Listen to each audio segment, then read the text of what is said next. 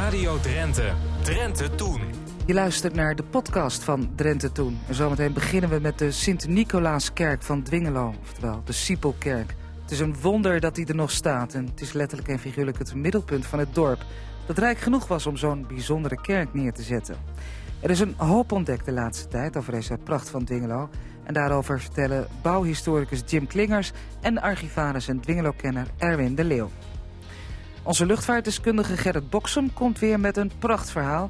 Ditmaal over de waaghals Sake Hoekstra, piloot in hart en nieren. Hij vertelde later aan zijn zus Tineke dat het een vreemd gezicht was om daar beneden ambulances en brandweerauto's klaar te zien staan. Ik zag ze wel staan, maar vond het moeilijk om me te realiseren dat het allemaal voor mij bedoeld was. Nou, wat Zaken Hoekstra had uitgehaald, horen we zo meteen. Directeur van het Veenkoloniaal Museum Hendrik Hagmer neemt ons mee de veenkoloniale geschiedenis in en overschrijdt daarbij ook de landsgrens. En het grappige is, als je in Westerhalde Veen komt, dan vind je ook een, een heel leuk museum. En die vertelt eigenlijk bijna hetzelfde verhaal als wij hebben. Ook uh, van de zeevaart, waar we dan ook komen, uh, de vervening. Uh, dus eigenlijk zit daar ook heel erg dezelfde ontwikkeling in het gebied als, als hier. Henk Luning is er weer, onze expert op het gebied van de dierenhistorie van Drenthe. Vandaag neemt hij de ganzen onder de loep. En daar hoefde je echt niet met een lampje naar te zoeken. Ganzen die bleven maar komen op de akkers, vooral in de omgeving van Dalen bijvoorbeeld. Daar uh, kwamen hele zwermen uh, ganzen de groenlanden kaal vreten als springhalen in Egypte. En ook de korenakkers op de S, die veranderden in, in zwarte grond. Altijd Oosterhuis leest een oude krant over waarzeggers en wat je ermee kunt.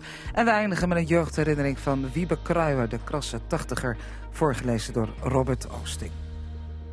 Sophie Timmer. Radio Bij mij aan tafel twee mannen die Dwingelo kennen op een manier waarop menigeen Dwingelo niet kent. Het dorp in een ver verleden en het verre verleden in een dorp. Ja, dat klinkt allemaal wel wat cryptisch, maar ik ga praten met bouwhistoricus Jim Klingers en archivaris en Dwingelo-kenner Erwin de Leeuw. We gaan praten over de Sint-Nicolaaskerk van Dwingelo, want uh, er is een hoop activiteit geweest uh, rondom deze kerk de laatste tijd. Heren, welkom. Fijn dat jullie er zijn. Ja, welkom. Uh, Jim, ik begin bij jou. jij bent bouwhistoricus ja. en op verzoek van, van de kerk, denk ik, heb jij de afgelopen maanden de kerk aan nader onderzoek onderworpen. Ja, inderdaad. Het is al uh, weer een aantal maandjes geleden inderdaad dat ik het heb afgerond. En uh, ja, dat verzoek kwam omdat uh, de kerk graag wil kijken of ze bepaalde kleine voorzieningen, zoals betere toiletten, ja. een koffiehoek en dat soort ja. zaken in de kerk kan, kan realiseren. Ja, klinkt allemaal heel eenvoudig. Maar tijdens zo'n onderzoek kom je dan van alles tegen. Bijvoorbeeld zeg maar het wapenfeit dat die kerk veel ouder is dan we altijd gedacht hebben. Nou ja, inderdaad. Uh, het is niet zozeer dat we niet wisten dat die kerk een, uh, een oudere voorganger had. Een 12e of 13e eeuwse voorganger. Ja, want mensen zeggen vaak het is een 15e eeuwse kerk. Maar, ja. maar hè, op de plek waar die staat heeft eerder een andere kerk gestaan. Ja, precies. Dus dat was op zich wel bekend. Alleen niet dat daar uh, ja, eigenlijk nog een, een klein beetje van over is. Namelijk een, een, een rand forse kloostermoppen. in de onderkant van het koor, dus het achterste gedeelte zeg maar, van de kerk. Ja, die kwam jij uh, op het spoor? Die kwam ik op het spoor, ja. Die zat een beetje verstopt achter allerlei verwarmingsbuizen en dergelijke... die daar in de loop der uh, tijd uh, zijn aangelegd. Dus daarom heeft niemand ze waarschijnlijk eerder opgemerkt. Nee, nee. Ja, ja, mooi, oh. mooie ontdekking. Zeg Erwin, Erwin de Leeuw, Dwingelo-kenner bij uitstek. Dat rijtje kloostermoppen, daar wist jij ook niet van? Nee, nee het is een mooie vondst. Ja. Je ziet er wel de, op, op opstaande werk van de hele kerk. Maar dat zijn hele kleine, kleine stenen. Mm -hmm. Ik weet wel wat kloostermoppen zijn, maar ik heb ze nog nooit gezien. Dus het was een mooie vondst van ja. ja. Goed, uh, uh, daarmee stellen we vast dat uh, vanaf het midden van de 13e eeuw, zeg maar, daar de voorganger van de huidige kerk staat. Ja. Maar ehm, wie, wie van jullie kan ons meenemen naar het midden van de 13e eeuw? Wat is Dwingelo dan? Erwin? Nou, het oorspronkelijke Dwingelo is iets ouder, is rond 800 na Christus ontstaan. Weet je, aan de oostzijde van, van de huidige Brink. Vanaf Havenstad Westrup tot aan de Brink. En gaandeweg in de 11e eeuw wordt het uh, dorp groter door uitbreidingen richting het Westeinde. En in, in de ja, 12e, 13e eeuw uh, zie je ook de eerste trouwens, in 1262, de, de eerste uh, priester die in Winglo staat. En dan ja, zullen er misschien nou, een stuk of 20 huizen staan, 25 huizen. met elk vier, vijf inwoners. Zo moet je Dwingelo een beetje zien. Ja. Zeg, en Jim, uh, die, die, die kerk heeft dus uh, nou, zijn oorsprong uh, midden 13e eeuw. Het is gebruikelijk dat men blijft kerken op dezelfde plek. Men bouwt een nieuwe kerk op dezelfde ja. plek van de oude. Ja, nou, dat is hier ook gebeurd. Maar die is heel geleidelijk is de kerk eigenlijk uitgebreid. Dus je moet je voorstellen, rond 1300 was dat een, een, een kerkje ongeveer van de omvang zoals dat nu nog in, in Zwelo staat. Een kerk ook uh, zonder toren in eerste instantie. Uh, ja, vervolgens dacht men toch van ja, zo'n zo zo kerk met helemaal geen toren of niks erbij. Dat, uh, ons dorp wordt nou wel te aanzienlijk daarvoor. Dus is er een, een, aantal meters voor de kerk een, een, een toren gebouwd. En uh, nou ja, gaandeweg is die kerk uh, steeds uh, verder uitgebreid. Ja, ja. Het is niet zomaar een kerk, die Sint-Nicolaaskerk in Dwingelo. het, is een, het is een behoorlijk, nou ja, het is een aanzienlijke kerk. Dat betekent, denk ik dan weer meteen, dat er ook een, een, een, rijke bevolking omheen zat. ja, dat klopt zeker. Je had hier een aantal adellijke families, waarvan er één heel belangrijk was. Dat was de, de de familie die op, het, uh, op havenzaten Batingen uh, resideerde. En als je een beetje teruggaat, nog voordat die havenzaten Batingen er was, was er het, het zogenaamde Hof van Dwingelo, zeg maar een heel groot boer, boerderij met allerlei kleinere pachtboerderijen rondom. En de eigenaar daarvan, dat was de Drents adel. En dat was belangrijke adel in die tijd. Uh, op een gegeven moment komt daar de familie De Vos van Steenwijk. En uh, die ja. hebben uh, grote invloed waarschijnlijk ook op de bouw van de kerk ja. gehad. Maar, wordt ja. er groots gekerkt, Erwin. Je kunt het allemaal beamen wat Jim zegt. Ja, dat klopt. Ze doen ook schenkingen. Ze doen schenkingen in de vorm van, van, van altaren, vicarissen. waarbij dus een bepaalde priester moet bidden voor het zielenheil van, van de overleden persoon en voor de familie. En dat doen ze ook in de, in de 14e eeuw, ook begin 15e eeuw. Onder andere het, uh, het, uh, het uh, altaar van Sint Maarten schenken zij. En die wordt geplaatst in een bepaalde kapel. En die kapel staat er nog steeds. Ja. En zo zie je ook dat diverse mensen ook later, aan de diaconie, aan de armenzorg, vanuit die adel schenking doen aan de kerk. Ja, het is een godshuis dat in gebruik is door de mensen, maar dat ook echt moet laten zien. De mensen willen die het breed hebben, ja. Wil het breed laten hangen. Ja, ja precies. Wat dat betreft. Ja. Goed, ik ga nog even uh, naar Jim en zo meteen komen wij uh, daar wel op terug. Op de bevolking, ook hoe die kerk eigenlijk steeds mooier werd. En dat het een wonder is dat hij er nog staat. Uh, Jim, wat ben jij, laat eens een beetje door je werk heen lopen. Wat, wat, doe eens een greep in de andere vondsten die jij gedaan hebt. In die Sint-Nicolaaskerk. die nou, je zelf erg mooi vond. De, de, de, de allermooiste vondst, vind ik. eigenlijk is het niet echt een vondst, want iedereen kan het zien. Maar uh, dat zijn de, de, de, de gebeeldhouwde kopjes van uh, mensfiguren en uh, menselijke gezichten die je in, in het koor aantreft. ze zijn van zandsteen gemaakt. ze zijn heel naturalistisch, zien ze eruit. Dus het zijn echte gezichten, niet een ja. soort stripfiguren. En ja, die zijn dus uit van om en rond 1400. In die tijd is dat koor, hè, waar dus die, die, dat rijtje kloostermoppen onderin ligt is uh, opnieuw opgetrokken en veel hoger en, en, en, rijker. En uh, ja, de financiën waren blijkbaar zodanig dat er geld was voor dergelijke mooie beeldjes. En die beeldjes zijn niet alleen erg mooi, ze zijn ook heel erg zeldzaam, sowieso in Nederland, maar zeker in de noordelijke provincies. Waarom? Ja, ik, Komt dat? Ik denk uh, de, de, de aanvoer van natuursteen was, uh, uh, die liep via Zwolle, zal ik maar zeggen. Dus die, die, die kwam niet zo heel erg in de buurt natuurlijk mm -hmm. van, van Groningen en Friesland. En ja, het was gewoon domweg duur.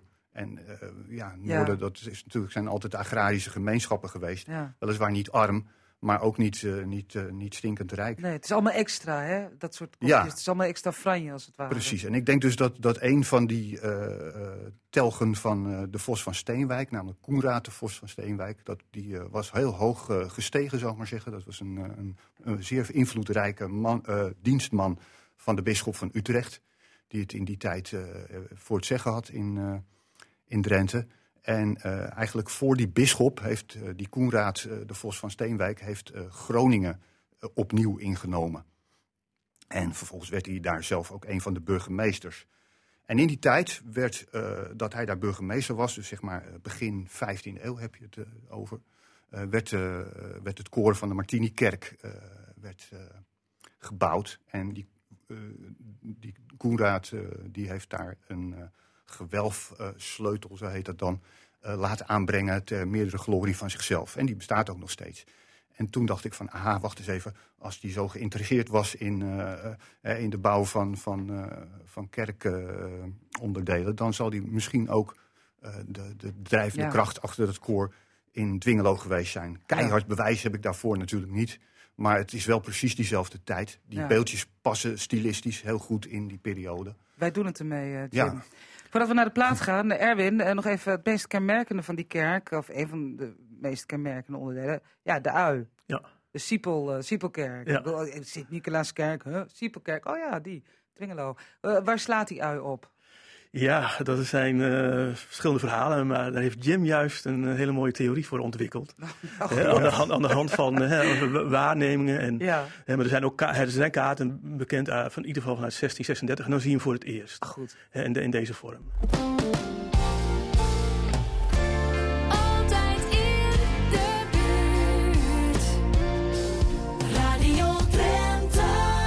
Goed, wij praten verder over de Siepelkerk in Dwingelo, want zo heet die Sint-Nicolaaskerk ook wel. Hè, Erwin, toch? Bedoel, ja. Sint-Nicolaaskerk. Klopt. Ik, ik, zeg vaker Siepelkerk. Maar goed, ja, nee, ja. Sint-Nicolaaskerk dat is de, de, de, echte naam. Ja. want het is eigenlijk een katholieke kerk. Dat ja, moet je niet vergeten. Uh, uh, geweest. Precies. Tot 1600 uh, was, het gewoon, was hij gewoon ingericht ook voor de katholieke eredienst met altaren en mooie beschilderde muren. En uh, ja, dat is toen uh, veranderd. Uh, iedereen kent de, de, geschiedenis wel, neem ik aan. En toen ja, werd, werd een heleboel van die ornamenten uit de kerk gehaald. Ja, vinden wij natuurlijk eeuwig zonde. Ja, maar hij is ook weer opgeleukt. We hadden Rutger van Boetselaar, de drost van Drenthe, die ook heer van Batingen was. En die heeft heel wat gedaan voor de kerk. Onder een hele mooie wapenstenen heeft hij in de buitenmuur aangebracht. Die zijn nog bewaard gebleven. Ja. Hij heeft verschillende ramen voorzien van, van, van, van vermeldingen met, met zijn naam. Dat hij de stichter was van de kerk, dat was hij niet, maar hij wilde ook wel aanzien kweken. Mhm. Hij heeft een avondmaalbeker heeft hij geschonken en een heel mooi orgel. En ja. orgeluiken die eh, worden aanstaande eh, worden ook getoond. Uh, en die zijn ook uh, ja, in, in onderzoek die ik heb gedaan, uh, ook, ook, beschreven als, als heel bijzonder in Nederland. Ja, goed, dat het, uh, dat het maar even had geschild of die hele kerk stond er niet meer. Daar moeten we nog op terugkomen. Maar eerst, Jim, kom ik nog even bij jou over je ontdekkingen te spreken. Uh, we hebben ze net al besproken. Um, ja, je hebt ook een, een hele theorie om zeep geholpen hè, over uh, uh, gotisch en romaans.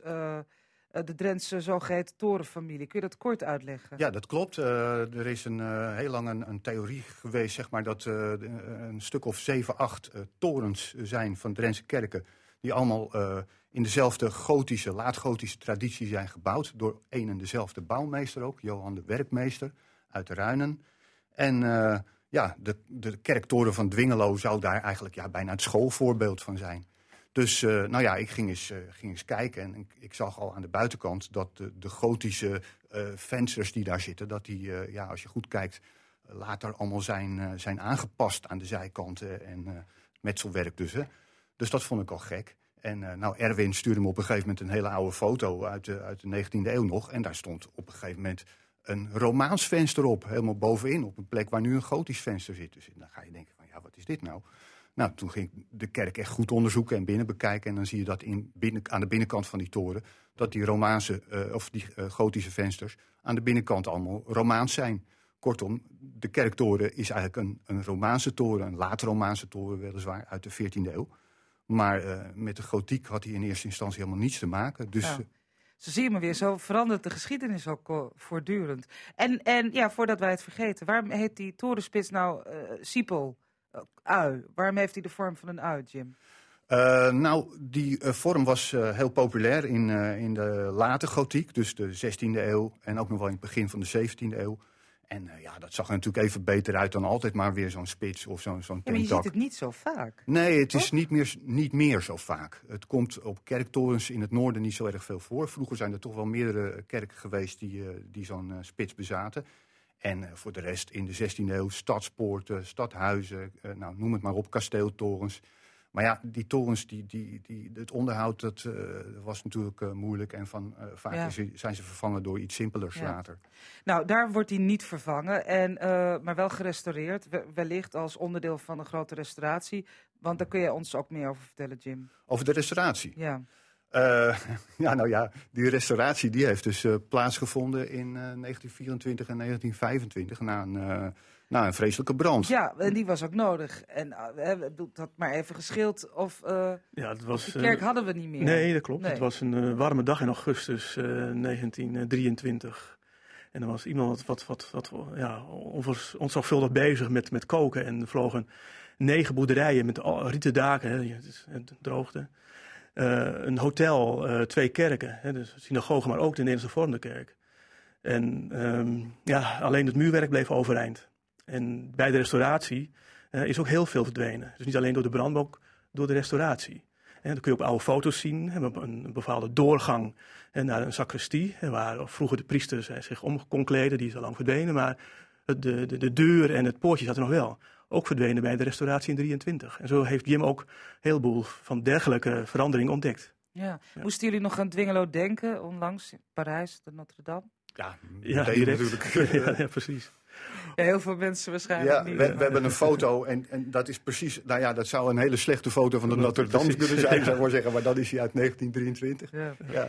Zeg, eh, ja, je, je hebt nog veel meer ontdekt. Er is er nog heel veel over te vertellen. Nou, we doen nog één ontdekking voor jou, een oude trap. En eh, ja, eh, helemaal bovenin eh, het trappenhuis, ja, om daarbij te komen moest je een laddertje door een luik steken en dan weer het laddertje ophijzen op een verhogingje en dan kon ik zien wat daar zat. Want daar zat een of ander rommelig gat. Ik denk, nou, ik moet toch weten wat daar nou aan de hand is. En toen bleek dat daar een, een muurtrap, een middeleeuwse muurtrap, door de muur van de toren ging. Zo kon je vanuit de, de kerk in de twee, op de tweede verdieping van de toren komen. Ja. Ja. Nou, ik hoop eh, dat die misschien weer hersteld wordt. Eh, dat Ja. zou wel handig zijn. Het is waarschijnlijk in de heel lange tijd eh, niet door een ander gezien. Zeg, is eh, de Sint-Nicolaaskerk, de, de Siepelkerk, klaar voor de komende eeuwen? Of ben Eh, ik dan te ambitieus? Nou, ik denk dat, dat, eh, daar, daar dient mijn rapport dus- dus voor. Op basis daarvan eh, wordt, wordt er gekeken eh, wat voor aanpassingen er voor de toekomst nodig zijn. En dat zullen geen hele grote dingen zijn, want het gebouw zelf is, eh, is degelijk genoeg. Dus eh, als dat eh, achter de rug is, dan kan hij weer een hele tijd mee, ja. Ja. En hij is beeldbepalend voor Dwingelo, hè, Erwin? Ja, je ziet- hij zat al een beetje op een verhoging. Dus als je van ver komt, dan zie je de, de uien al eh, in, de, in, de, in de verte. Ja. En met die geschiedenis, eh, dan, ja, het blijft gewoon een be- bekend eh, onderdeel van, van Dwingelo. Ja. Goed. Bedankt voor jullie komst en eh, succes eh, met jullie werk. Jim Klingers en Erwin de Leeuw. Dank jullie wel. Old Nijs.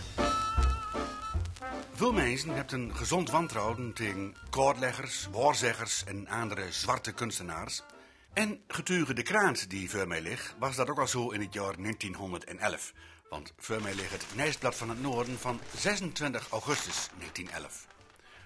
Ook de journalist die in die krant een heel lang stuk schreef over allerlei koordlegsters, vindt het allemaal maar dikke bedriegerij, maar hij dekte zich aan het begin van het artikel wel behoorlijk in, want zo schreven... Voor wij onze ervaringen bij een aantal kaartlegsters enzovoort opgedaan nederschrijven, willen wij vooraf zeggen dat hier niet bedoeld wordt van materialistisch standpunt van alle occulte verschijnselen te ontkennen. Een groot aantal uiterst betrouwbare mensen hebben zich, door alle tijden heen, met psychische verschijnselen bezig gehouden en hoeveel overdrijving ook hierbij mogen zijn, Zeker is er veel waarheid in hetgeen beweerd wordt omtrent de voorspellende machten en gevoelens in de mens. De wetenschap zal ook ons hier verder brengen. En dan een uitgebreid verslag, zowat een roman in die krant over een bezoek aan een zogenaamde planeetlezeres. Ook deze, zo begint dat artikel, woont in een achterbuurt. Door een gang kwamen wij in een duf riekend kamertje. Ben ik hier bij de planeetlezeres? Die ben ik, meneer, zei een als een werkvrouw geklede vrouw van in de vijftig jaren. Komt u maar even mee. Ik werd naar een armoedig, maar zindelijk voorkamertje gevoerd. Juffrouw, zeg ik, ik zal u maar meteen zeggen waarover het gaat. Ik heb verkering met een meisje waar ik dol veel van houd, maar nu is ze weg en ik ontvang op mijn brieven geen antwoord. Ik heb in werkelijkheid geen verkering en de rest is evenzeer volkomen door mij verzonnen. Meneer, antwoordt zij gevat, Zeg mij niks. Zeg mij helemaal niks. Ik lees alles uit de kaart. Ik ben niet zoals andere planeetlezeressen die eerst tevoren alles vragen en dan navenant uitleggingskunst ervan geven. Ik hoef niets van u te weten. Gaat u maar zitten. Daarna wacht zij een ogenblik, neemt mij op en begint dan. Ja, er is veel valsheid om u heen.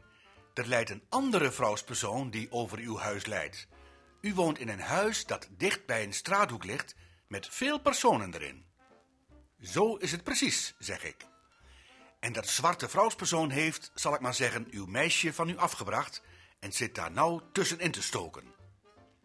De onderwijl geraadpleegde kaarten worden weder geschud en opnieuw gelegd. Ja, het is bepaald dat zwarte meisje, daar ligt ze nu alweer. En ze wijst op een hartenvrouw. Nou zullen we de andere kaarten eens onderzoeken.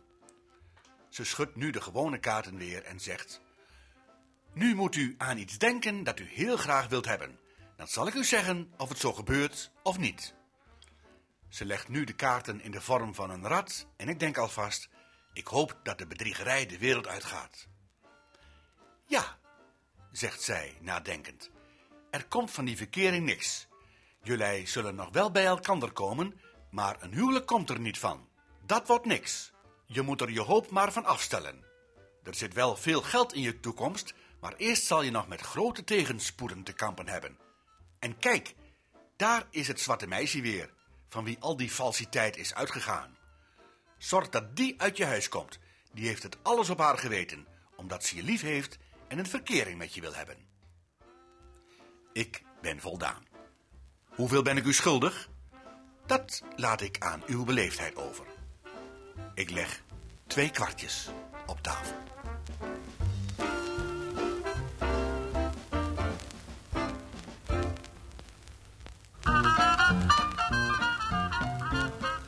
Radio Drenthe presenteert opnamen uit het archief. En ook in ons Radio Rono-archief blijven we in die periode, jaren 60. In 1968 gaat Hitjo D. Schut op zoek naar het antwoord op de vraag... wat te doen tegen de zich in onze provincie suf vervelende toeristen.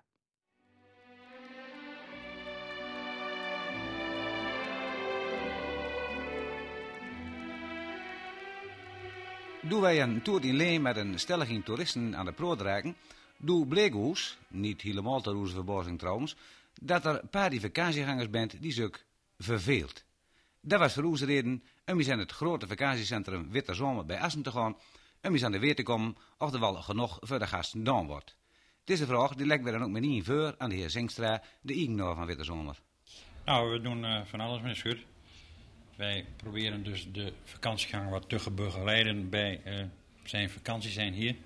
En dat doen we op het gebied van sport. We lichten hem dus voor wat hij hier allemaal kan zien in Drenthe.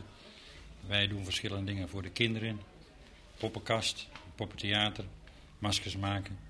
En wat, uh, nou ja, goed, wel alles zo voorkomt. We hebben een heel programma daarvoor. Je noemt net kinderen, je noemt ook al al. Wil het zeggen dat je zowel veel jongens vooral je best doet? Ja, natuurlijk. Alle groeperingen die vallen hieronder. Maar de kinderen wel in eerste plaats, want die zijn natuurlijk erg belangrijk. Die zijn het eerste die zich vervelen. En uh, goed, daar doe je zoveel mogelijk voor. Wat is nou de opzet? Speciaal bij slecht weer wat te doen hebt voor de mensen? Of hoort dat eigenlijk bij, de hele, bij het hele beleid van het kamp, van het centrum? Nou, je noemt het zelf al. Dat slecht weer is natuurlijk erg belangrijk. Of niet belangrijk voor ons, wat de recreatie betreft wel erg belangrijk. Want uh, als het slecht weer is, dan verveelt men zich gauw en dan willen we proberen daar iets aan te doen. Daarnaast vinden we, men zit al stil genoeg en kijkt veel naar televisie en radio, of luistert naar radio enzovoort. We willen proberen de mensen hier wat actief te activeren, dus weer actief bezig zijn. Ja, wil de gast dat nou zelf ook? Zit ze er te kijken dat er wat gebeurt? Uh, dat dacht ik wel. Ik bedoel, mensen hebben vrij, vrij veel vrije tijd en uh, weten altijd niet wat ze daarmee moeten doen. En wij proberen daarin mee te helpen. Een soort begeleiding. Dat woord bezighouden vind ik een beetje een naar woord. We gaan echt niet voor clown spelen, maar we geven wel mogelijkheden voor hun om iets aan mee te doen of iets te doen.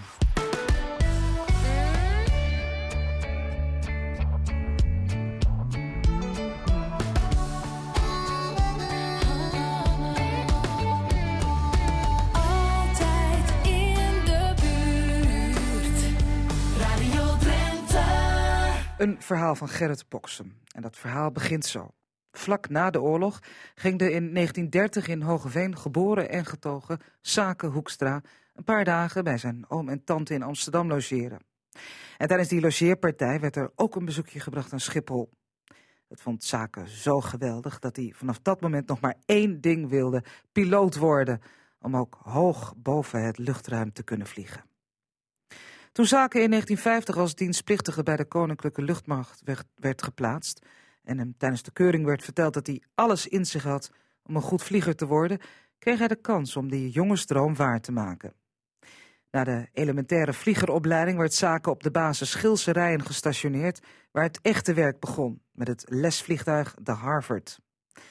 De jonge piloot had echter één makke. Hij kon het laag vliegen niet laten. In de buurt van de basis Schilserijen lag een uitgestrekt gebied waar de leerlingvliegers van de luchtmacht het laagvliegen konden beoefenen. Elders in Nederland mocht dat beslist niet. En er stonden behoorlijke straffen op als je dat toch deed. Wie betrapt werd, liep zelfs kans om uit de opleiding verwijderd te worden. Maar zodra de vlieger in de dop in de buurt kwam van de plaats waar zijn vriendin woonde, was het toch wel heel verleidelijk om even van de juiste koers af te wijken en op lagere hoogte dan feitelijk was toegestaan over het dak van haar huis te scheren.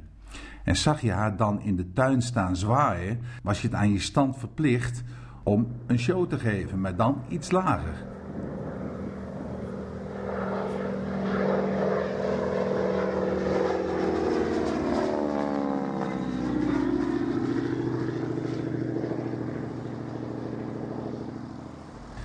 Vanaf het moment dat haar zoon was gaan vliegen, was moeder Hoekstra de dood dat Zaken een ongeluk zou overkomen. En ze drukte hem dan ook voortdurend op het hart om toch vooral voorzichtig aan te doen. Zaken zorgde er daarom voor dat ze lang niet al zijn luchtmachtavonturen te horen kreeg. Ook boven het Menso Alting College, middelbare school, waar zijn vriendin nog op zat, maakte hij geregeld de nodige loops en rolls. En hij vergat nooit te groeten met een indrukwekkende low pass. Begrijpelijk dat de leerlingen tijdens zo'n demo het moeilijk vonden om het hoofd bij de les te houden.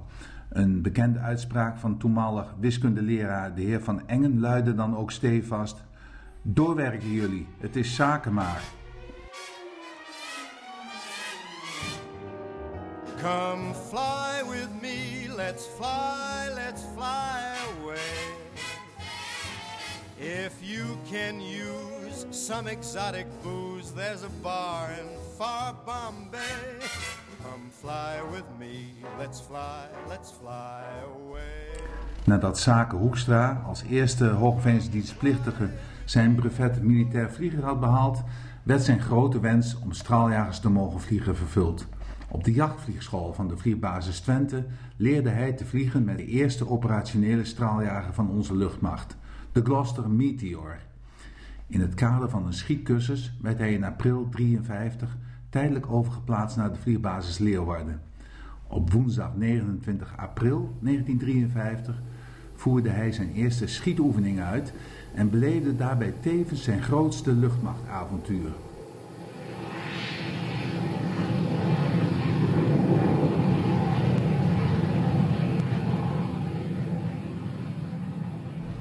Die bewuste dag moest Zaak Hoekstra met een aantal collega's met het boordkanon van zijn Meteor schieten op een vlag die door een sleepvliegtuig werd voortgetrokken in het luchtruim ten noorden van de Waddeneilanden. Op een gegeven ogenblik zette Zaken tijdens het schieten iets te ver door, waardoor hij met zijn Meteor in aanraking kwam met de vlag. Een groot gat in de vleugel was het gevolg, waardoor hij alleen nog maar met vol gas kon vliegen. Bij lage snelheid begon zijn Meteor namelijk enorm te rollen en te kantelen. Eenmaal terug op de vliegbasis Leeuwarden wierp hij zijn extra benzinetank af en wilde noodlanding maken. Hij vertelde later aan zijn zus Tineke dat het een vreemd gezicht was om daar beneden ambulances en brandweerauto's klaar te zien staan. Ik zag ze wel staan, maar vond het moeilijk om me te realiseren dat het allemaal voor mij bedoeld was. Uiteindelijk bleek een landing op de Friese luchtmachtbasis niet mogelijk omdat de Meteor met vol gas moest landen, zou de baan veel te kort zijn. Zaken Hoekstra. Ik kreeg opdracht terug te vliegen naar Vlieland om daar een buiklanding te gaan uitvoeren op de enorme Vliehors zandvlakte. Direct nadat de meteor met het strand in aanraking kwam, zette ik mij met mijn armen schrap tegen het dashboard en stopte mijn hoofd tussen mijn armen om zodoende te voorkomen dat ik mijn nek zou breken.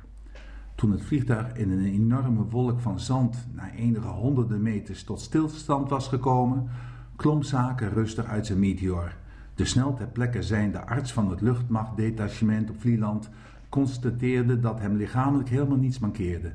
Tot op de dag van vandaag wordt er op het luchtmacht-schietterrein op Vlieland nog een wrakstuk van Sakers Meteor als aandenken aan het gebeuren bewaard. Weatherwise, it's such a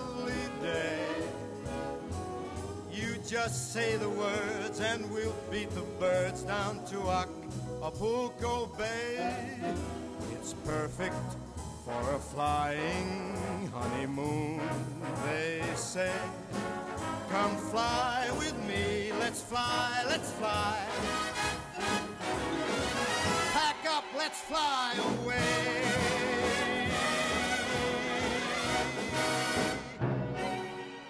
Ja, leuk horen we Frank Sinatra ook nog eens. Ja, die jonge man uit Hogeveen, Hoekstra met een zwak voor low passes.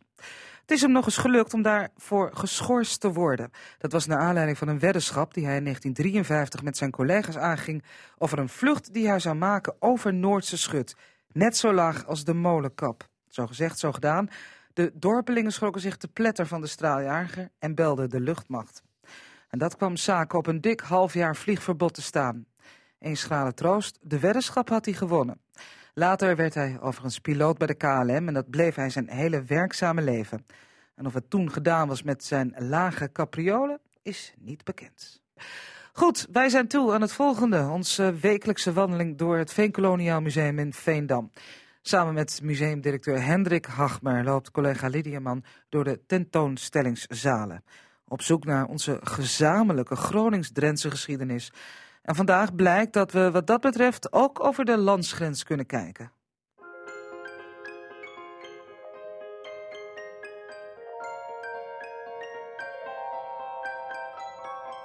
Ik zie als ik hier rondkijk ook veel uh, teksten in het, in het uh, Duits. Zijn jullie, uh, krijgen jullie veel gasten van over de grens? Momenteel is dat zo'n 5%, maar we proberen wel meer Duitse gasten hier te krijgen. Ja. we doen nog niet Engelse teksten erbij, want we hebben ook zoiets van ja, anders wordt het toch wel een wirwar aan allerlei teksten. Maar we vinden het wel prettig om Duitse bezoekers ook hier gewoon toch een, een, deel van het verhaal ook in Duitse teksten mee te geven. Ja, in, in hoeverre speelt dit over de grens, dit hele verveningsverhaal? Nou, eigenlijk vrij veel. We werken ook met Groos Hezep uh, samen, met het uh, museum. En we zijn ook bezig om te kijken of we een uh, lange afstand wandelroute kunnen maken van Kamperveen naar Elisabethveen. We hebben ook heel goede contacten met het museum in Elisabethveen. En ja, je hebt eigenlijk verschillende soorten veengebieden. En ook daar ligt natuurlijk nog heel veel hoogveen. En dat hele grote marginale, dat hebben wij hier in Groningen nooit gekend. Terwijl ze daar natuurlijk met enorme machines bezig zijn geweest om het om veen weg te halen. En, nog steeds voor een deel. Ja, ik zie ze nog steeds bezig als ik daar langs rijd. Ja, dat klopt. Als je ze inderdaad ook richting Elisabethveen gaat, ze bouwen het momenteel uh, langzaam af. Maar er wordt nog uh, heel veel uh, veen wordt er gewonnen voor turfstrooisel en noem maar op.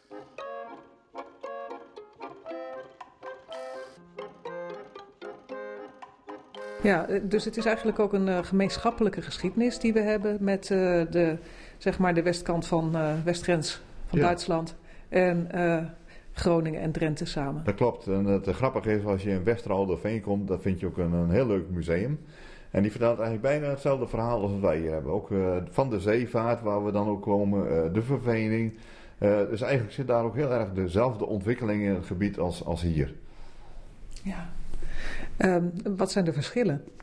Nou, de verschillen zijn een beetje van, als je in de Duitse veengebieden kijkt, van uh, wij hebben natuurlijk, uh, ze zijn hier ooit begonnen. Het is in Duitsland is het uh, min of meer geïmiteerd. Ze zeggen ook al, de Papenburg is ook gemaakt naar het voorbeeld van Wildevank, zoals ze dat toen daar zagen. En het was Von Velen die gezegd heeft van, nou, dit is een efficiënte manier om het, het gebied te vergraven. En is daar ook mee begonnen. En zo zijn ook al die andere veenkoloniën, zoals Georgsveen en maar op die manier ontgonnen. Ze hebben een beetje de kunst afgekeken hier. Voor een deel eh, wel, ja. In de omgeving van Veendam. Ja, en het uh, aardige eraan is, als je naar de landbouw kijkt, is het wel weer wat anders. Want hier zijn ze natuurlijk op een gegeven moment uh, met de aardappelzetmeelindustrie begonnen. En dat had een enorme impact op de regio.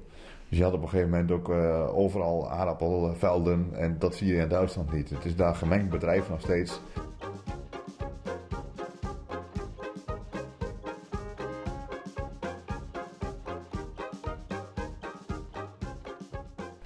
De laatste jaren heel veel mais, maar zo grote aardappelvelden zoals hier, dat zie je daar niet.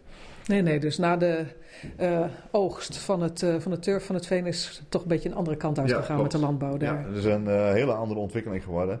En voor een deel hadden we hier natuurlijk ook die zeevaart die we beide hadden. Maar de zeevaart was in, in de Duitse veengebieden heel erg gericht op Bremen, op logisch op zich. Er zijn ook heel veel mensen die dus in het veengebied zaten, die een klein boerderijtje hadden, te weinig verdienden. Die kwamen op een zeeschip in Bremen terecht. Uh, hier is dat deels ook gebeurd. Als mensen te weinig verdienden, kwam je ook op een zeeschip. Dat was een mooie bijverdienste. Maar dan bleven de vrouwen in het begin thuis.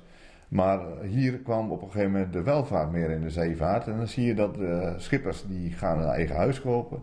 Uh, in de wintermaanden zitten ze hier in de veenkoloniën. Zomers dan varen ze en dan nemen ze ook heel vaak de vrouw mee. Oh, gezellig. En, ja, maar ook als keihard meewerkende vrouw omdat hier de, de, de, de zeevaart voor een deel uit de binnenvaart ontstaan is. En dan zie je in Duitsland is de zeevaart meer ontstaan uit het gevoel van die boeren hadden te weinig geld. Eh, de zoons die, gaan, die worden matroosje, die komen in Bremen terecht. Verdienen op een gegeven moment ook geld genoeg. Gaan ook een eigen zeeschip bouwen. Maar ze komen dan minder uit die binnenvaarttraditie vandaan. Dat is hier toch meer geweest. Ja, de turfschippers werden zeeschippers. De turfschippers werden uiteindelijk voor een deel werden dat de zeeschippers. Ja.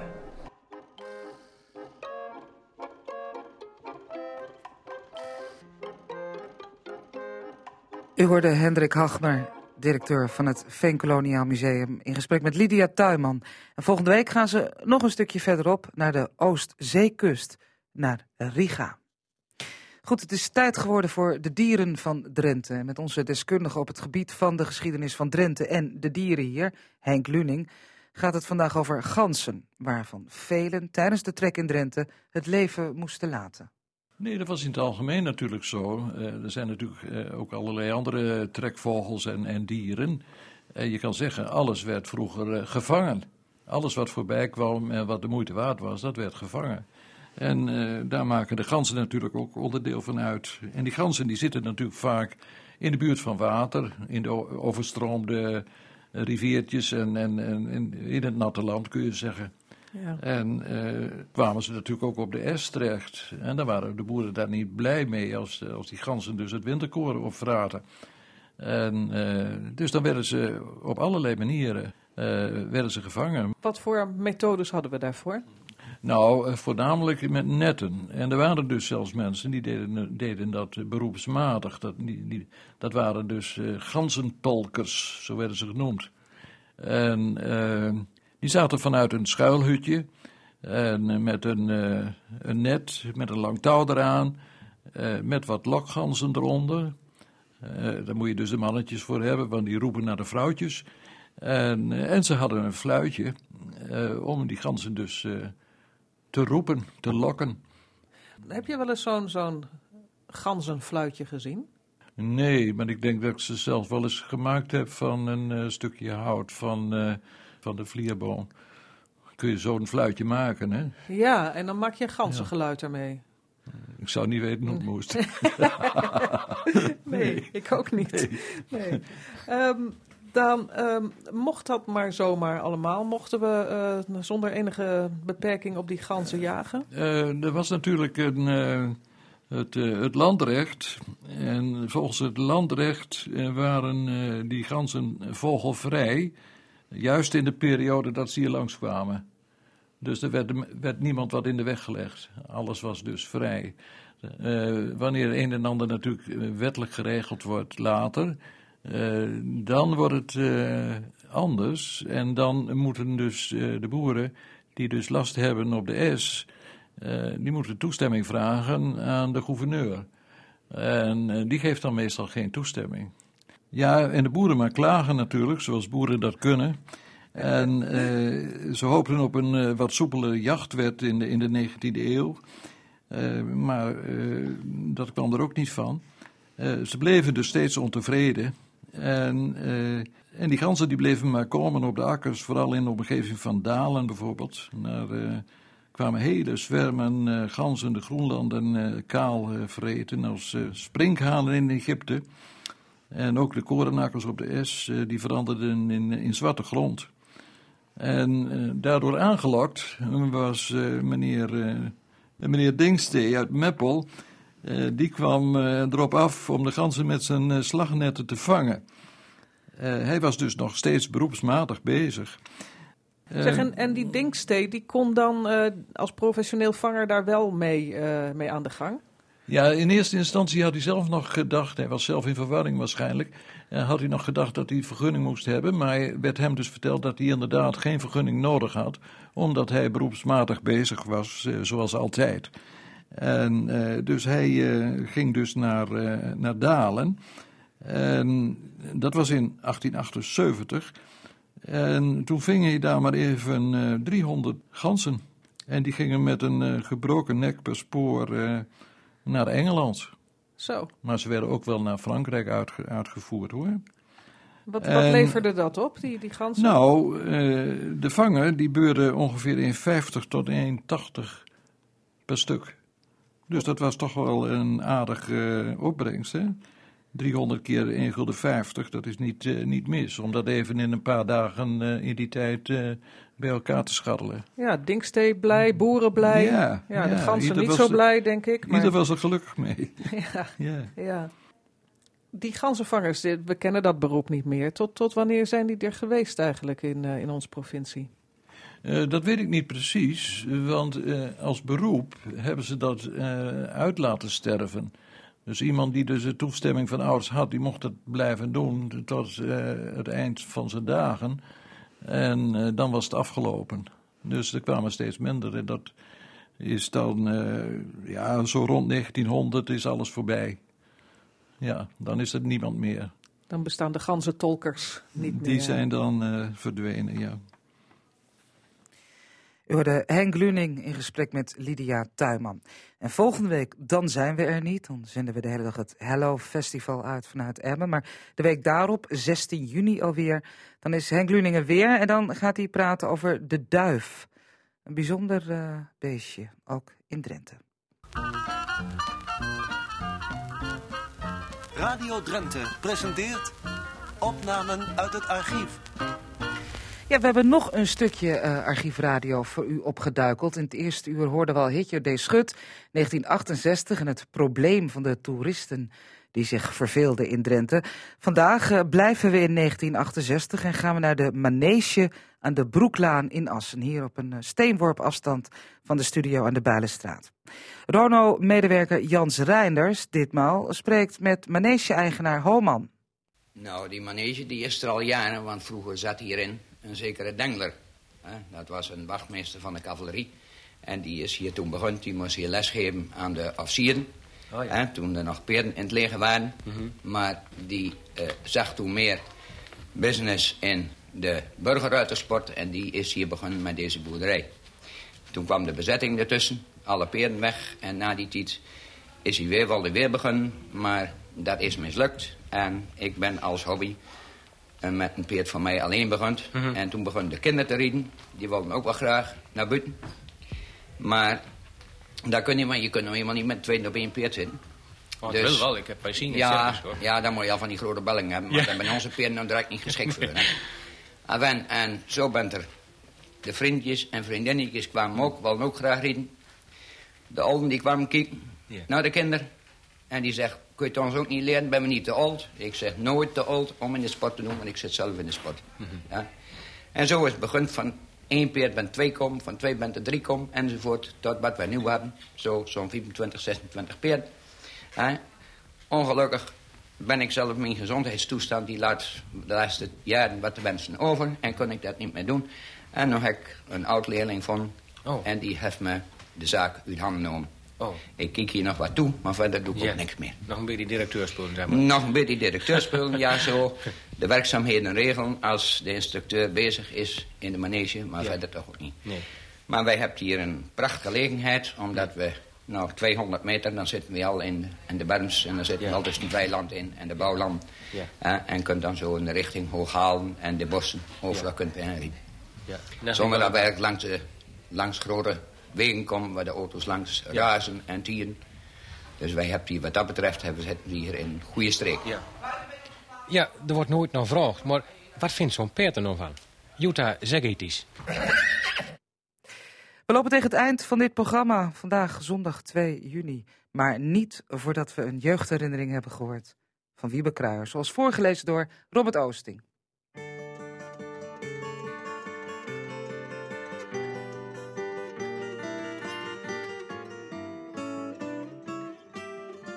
De Canadezen werden als vrienden binnengehaald en werden door mij altijd onbevangen tegemoet getreden.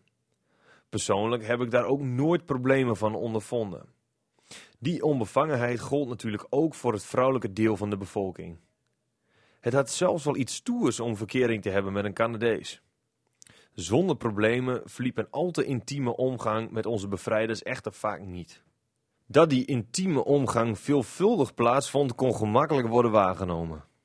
Op stille plekjes in het bos en in andere verborgen hoekjes langs paden en wegen kwam je overal condooms tegen. Als kerstversiering hingen ze overal aan de struiken. Ik kende die dingen eerst niet en dacht dat het ballonnen waren, maar een vriendje deed het doel daarvan voor mij uit de doeken. Meisjes en vrouwen die het gedurende de oorlog met een Duitse soldaat aan hadden gelegd, werden denigerend moffenmeiden genoemd en na de bevrijding als vergelding voor die wandaden in een soort volksgericht voor straf kaal geschoren. Ik heb een dergelijk volksgericht niet meegemaakt, maar zou daar ongetwijfeld met genoegen naar hebben gekeken. Niet voor niets wordt er gezegd dat verstand met de jaren komt. Meisjes die zwanger werden van een Canadees werden echter vertederd oorlogsbruidjes genoemd. Aan de babyboom vlak na de oorlog hebben de Canadezen beslist hun steentje bijgedragen. Veel kinderen uit die tijd geboren, binnen of buiten een huwelijk, hebben Canadees bloed in hun aderen. Toen de Canadezen uiteindelijk weer naar hun vaderland waren vertrokken, reisden veel oorlogsbruidjes hen na. Anderen accepteerden de consequenties zoals die waren en bleven in Nederland. Ik heb me lang afgevraagd hoe die soldaten aan al die condooms kwamen.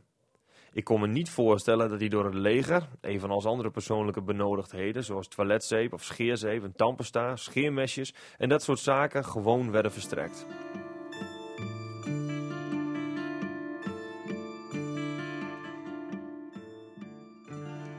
Dit was de podcast van Drenthe Toen. Bedankt voor het luisteren. Luister ook eens naar onze andere podcasts van Radio Westerbork bijvoorbeeld. De Sportcast, Cassata of Binnen de Muren.